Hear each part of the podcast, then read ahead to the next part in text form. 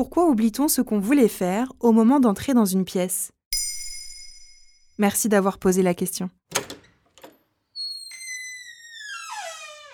Arriver dans une pièce et oublier ce que tu étais venu y faire. Tout à chacun a déjà forcément expérimenté ce phénomène déroutant. Parfois, cela peut même inquiéter. On pense à tort que ce sont des troubles de la mémoire. Le syndrome de la porte, également appelé doorway effect ou encore boundary effect, effet frontière, est en réalité aussi banal que bénin. Ce mécanisme courant et universel est sans conséquence. Et surtout, son rouage s'explique de manière très simple. Ce syndrome a-t-il été étudié par la science? Oui, des scientifiques américains de l'Université Notre-Dame, dans l'État de l'Indiana, ont par exemple mené une étude en 2011. Elle indique que les portes seraient perçues par le cerveau comme une frontière entre deux mondes, deux environnements différents, que le cerveau analyse pour pouvoir s'adapter à de nouvelles informations.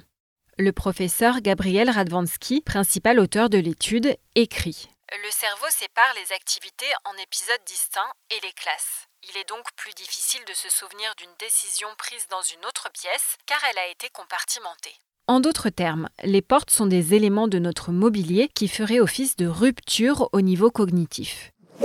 Sur le site MaxiScience, le chercheur indique même que les gens sont de 2 à 3 fois plus susceptibles d'oublier ce qu'ils sont censés faire après avoir traversé une porte. Pour une étude plus récente, réalisée en 2021 par des chercheurs de l'Université de Bond en Australie, c'est un peu la même idée. Cette étude indique que l'effet passage de porte se produirait lorsque le cerveau est trop occupé, c'est-à-dire surchargé d'informations. Que se passe-t-il précisément dans le cerveau? Pour faire de la place aux nouvelles informations liées au nouvel environnement, le cerveau élimine les informations qui lui semblent moins pertinentes. Ça explique pourquoi plus ce qu'on venait faire est anecdotique, comme aller chercher un stylo ou un bout de papier, plus on aura tendance à zapper.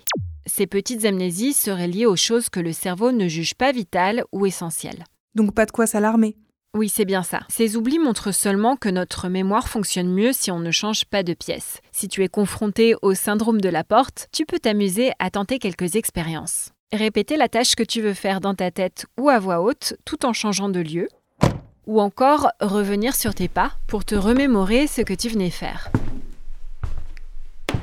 Dans ce second cas de figure, idem, rien d'alarmant si tu ne te souviens toujours pas de ce que tu voulais faire. Certains chercheurs pensent qu'une fois que le cerveau a classé une information sans suite, il ne revient pas dessus.